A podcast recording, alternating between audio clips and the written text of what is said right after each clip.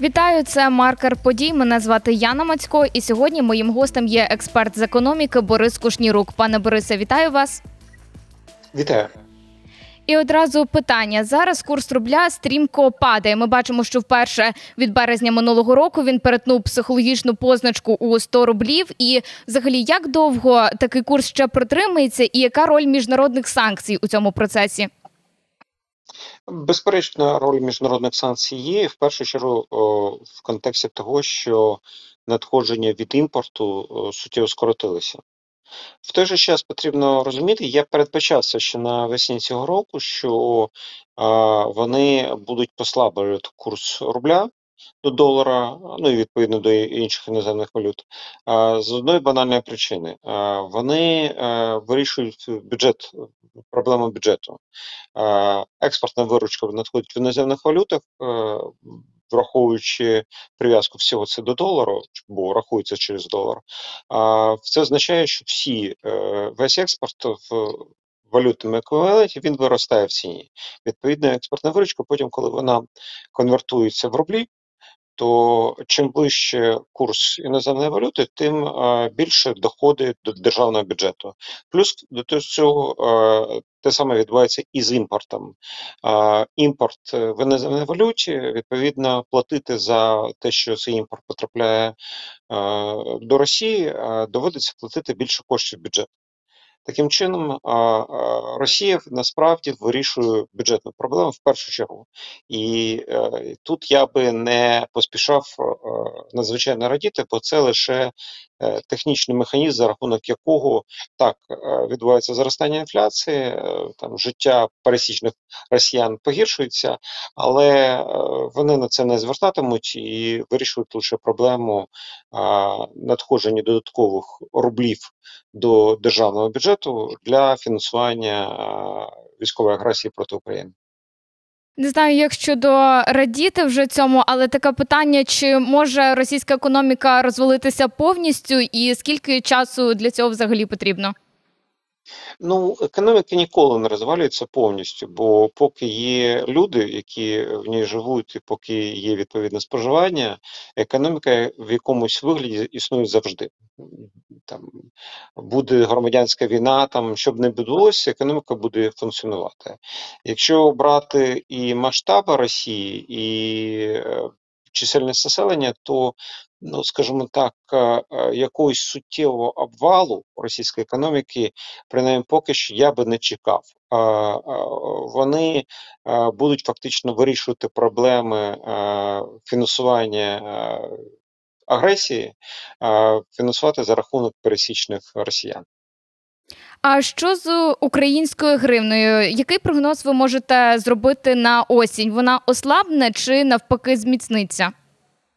Ні, гривня у нас, як відомо, з е, лютого минулого року у нас прив'язана до до долару. Фактично, вона а, визначається а, позицією Центрального банку України. По великому рахунку, враховуючи, що гривнева інфляція і інфляція цін виробників дуже суттєва.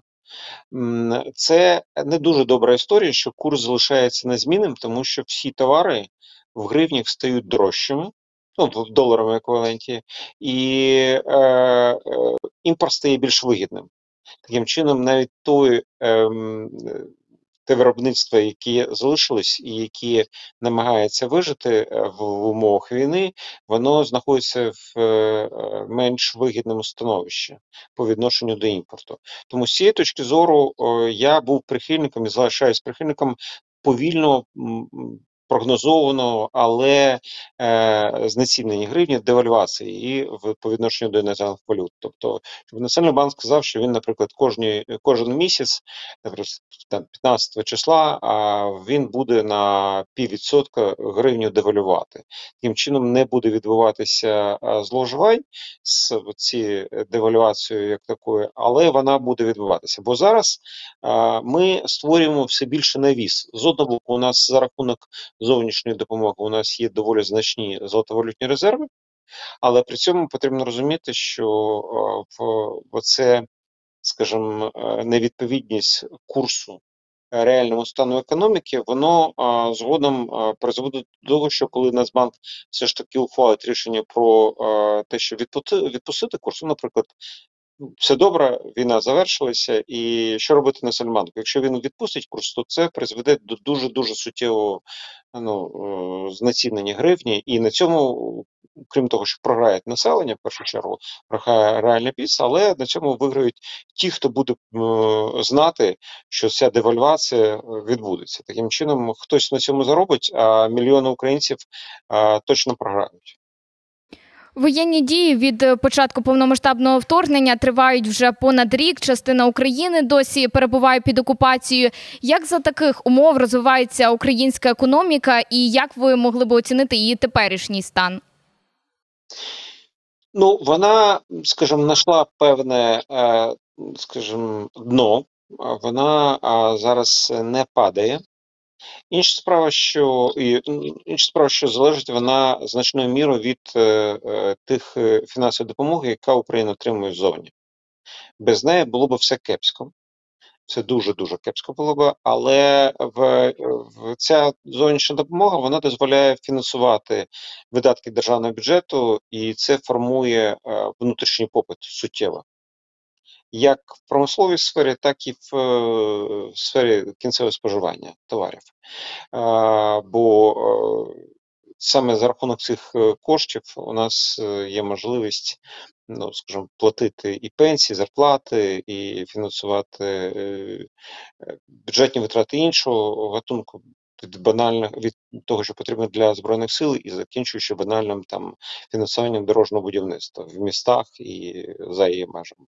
Тобто, в зараз ми маємо певне плато, але для а, зростання в економіки, скільки суттєво стабільно, необхідно завершення війни. На жаль, поки війна не завершиться, ми будемо мати дуже обмежені можливості для зростання, тому що в постійне обстріли ракетні тих чи інших е, е, підприємств. Вони вдаряють по можливості е, для них займатися виробництвом. Крім того, об'єктивно споживання. Значну міру пригнічено, бо воно не має впевненості в завтрашньому дню.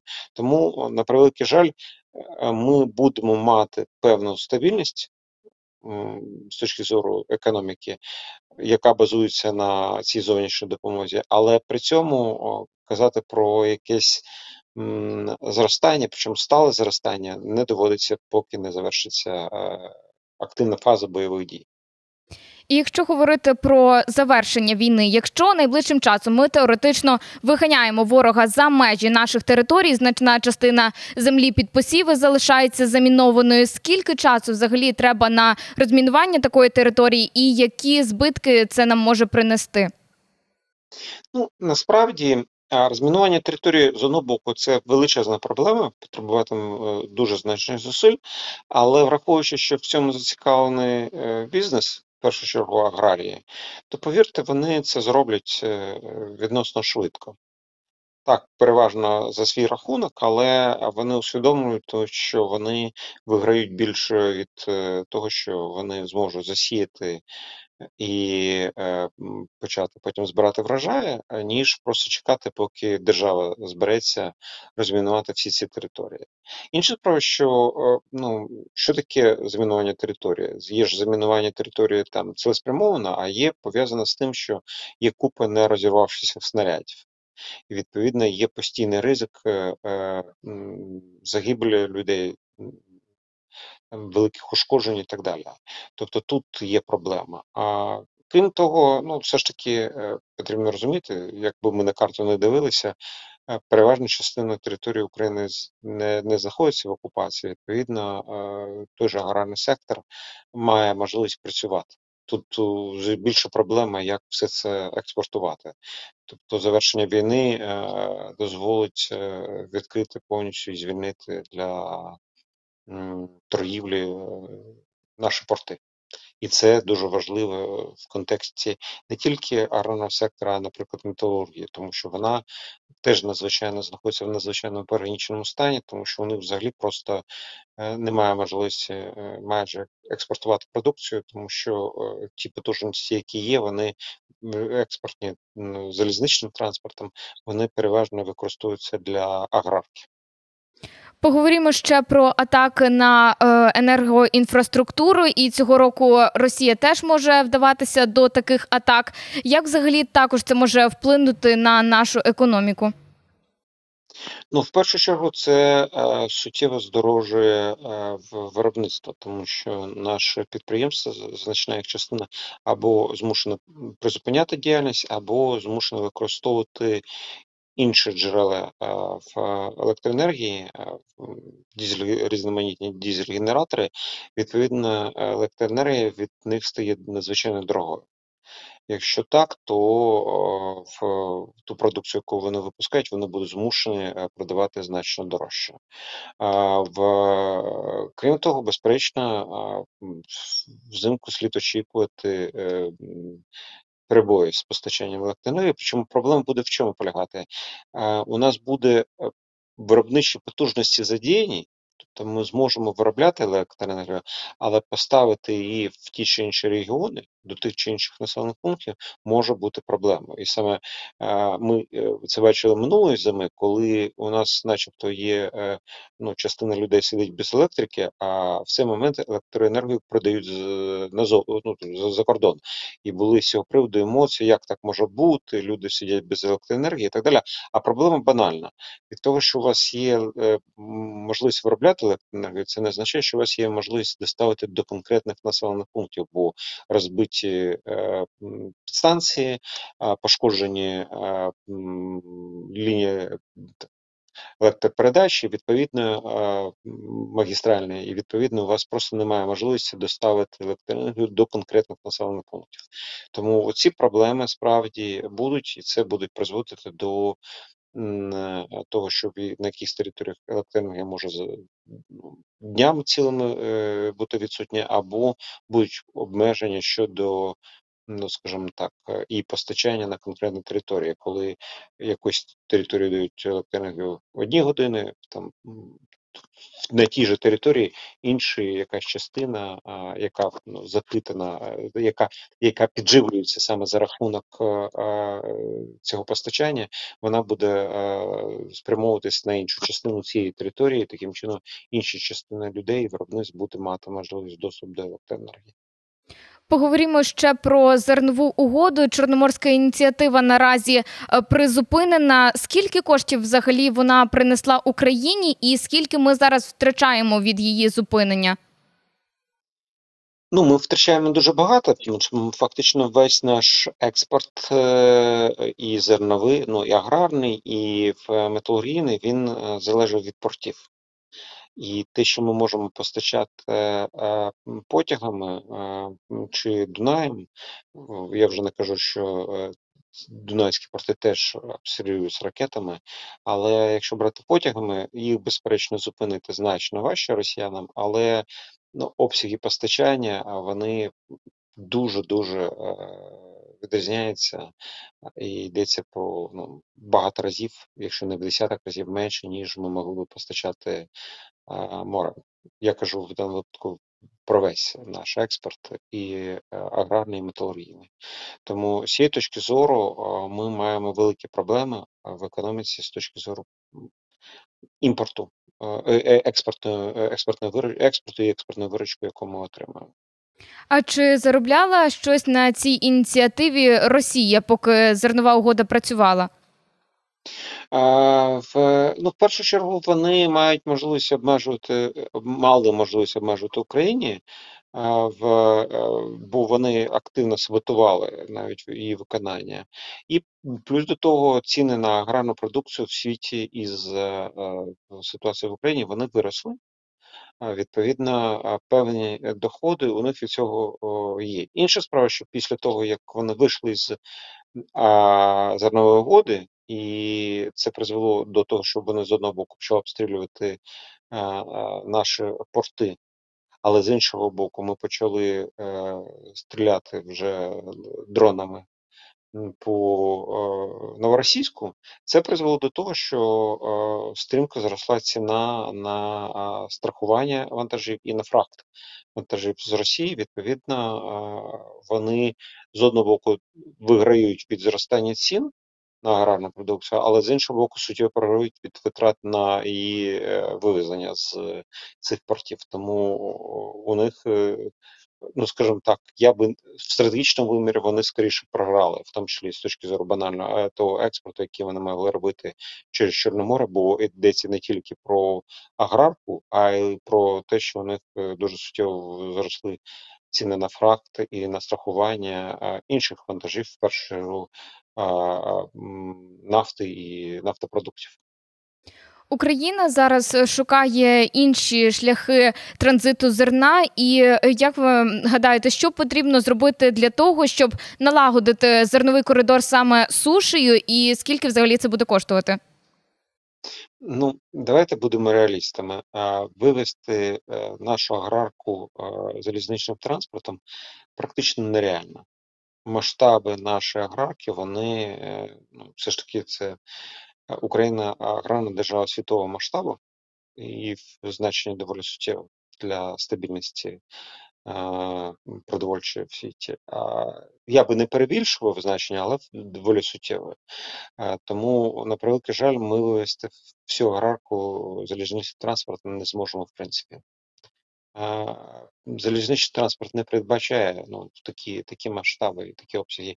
І це не питання а не тільки української сторони, а й інших країн, які просто її ну, цю, цю, продукцію мають прийняти е, по залізничному транспорту. Вони не будуть готові е, настільки суттєво розширювати свої е, потужності прийому цієї продукції і транспортування території цих країн, щоб ми мали можливість е, вирішити проблему за рахунок збільшення українських потужностей перевезень. У нас е, з точки зору залізничного транспорту, у нас мережа доволі непогано розвинена, і її якраз агресор пошкодити ну, і зупинити саме залізничне е, сполучення неможливо, але при цьому і вивести аграрку. Я вже не кажу, що у нас є ще і металургійна продукція. Ну це такі великі, просто по обсягу е, за обсягами е, експортні позиції. На жаль, ми залізничним транспортом не зможемо. До речі, щодо теми допомоги від союзників, республіканці і прихильники Дональда Трампа часто зауважують, що допомога для України б'є по економіці Сполучених Штатів Америки. Як ви вважаєте, наскільки це дійсно правда? Тобто, скільки доларів з кишені пересічного американця йде на допомогу Україні? Вони за весь час виділили десь 65 мільярдів. Я таку цифру зустрічав для Росії і для Сполучених Штатів. Це просто копійчані суми. А якщо враховувати, що вони що Україна безперечно, за допомогою наших союзників вирішує глобальне стратегічне питання. По-перше, максимальне ослаблення Росії, а це е, не напряму призводить і до ослаблення, я би навіть сказав, унеможливлення китайської агресії в Північній Азії, тобто в першу чергу щодо Тайваню.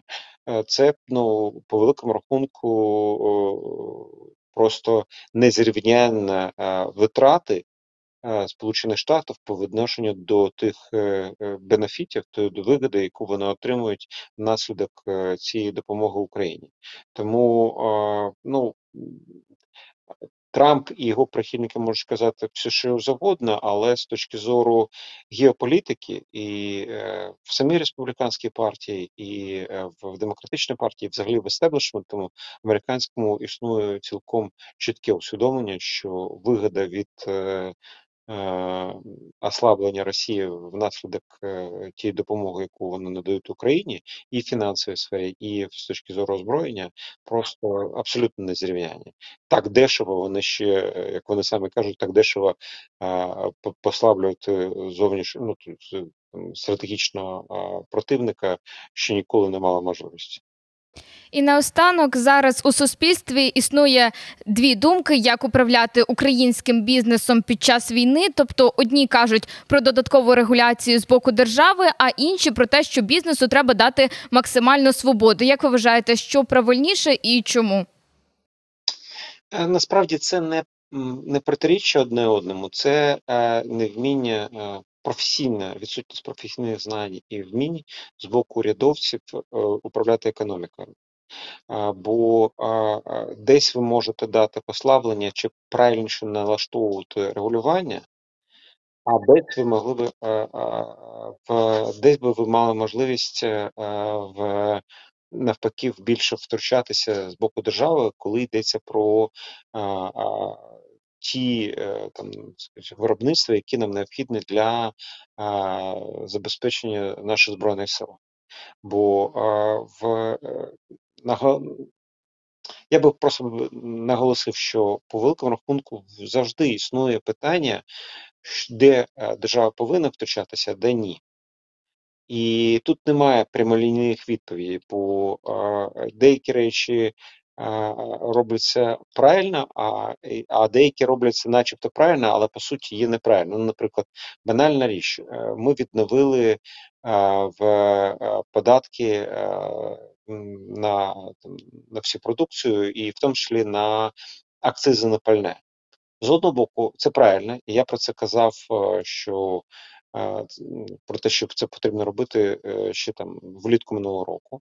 Але в той же час це зроблено в абсолютно неправильний спосіб, тому що не секрет, що саме в, е, в сфері е, постачання пального у нас багато зловживань при адмініструванні ПДВ.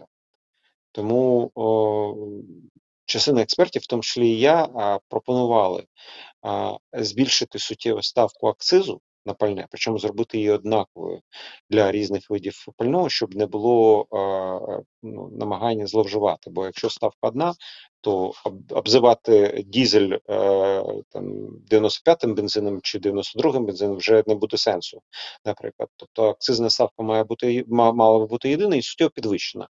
Натомість ПДВ мав залишатися на рівні там 7% відсотків чи 10, максимум до 10% піднятий. В цьому випадку би е, зловживань з е, ПДВ було б значно значно менше. Але уряд зробив так, як він зробив. Він зробив е, схему, яка якомога більше створює е, зловживань для, е, для бюджету.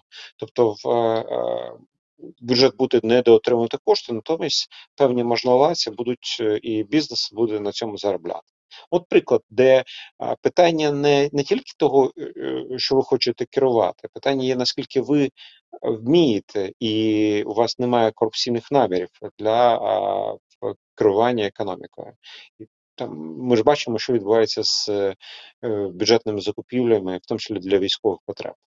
Ну, там історії просто абсолютно скандальні, і вони е, е, тривають, незважаючи е, навіть на всю цю історію з яйцями по 17 гривень.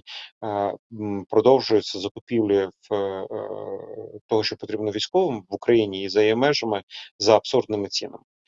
Це наслідок саме в е, того, що уряд, начебто, керує, але керує це абсолютно безпринципно і з корупційною складовою. Пане Борисе, дякую вам. Нагадаю, сьогодні гостем маркера подій був експерт з економіки Борис Кушнірук. Мене звати Яна Мацько. До зустрічі.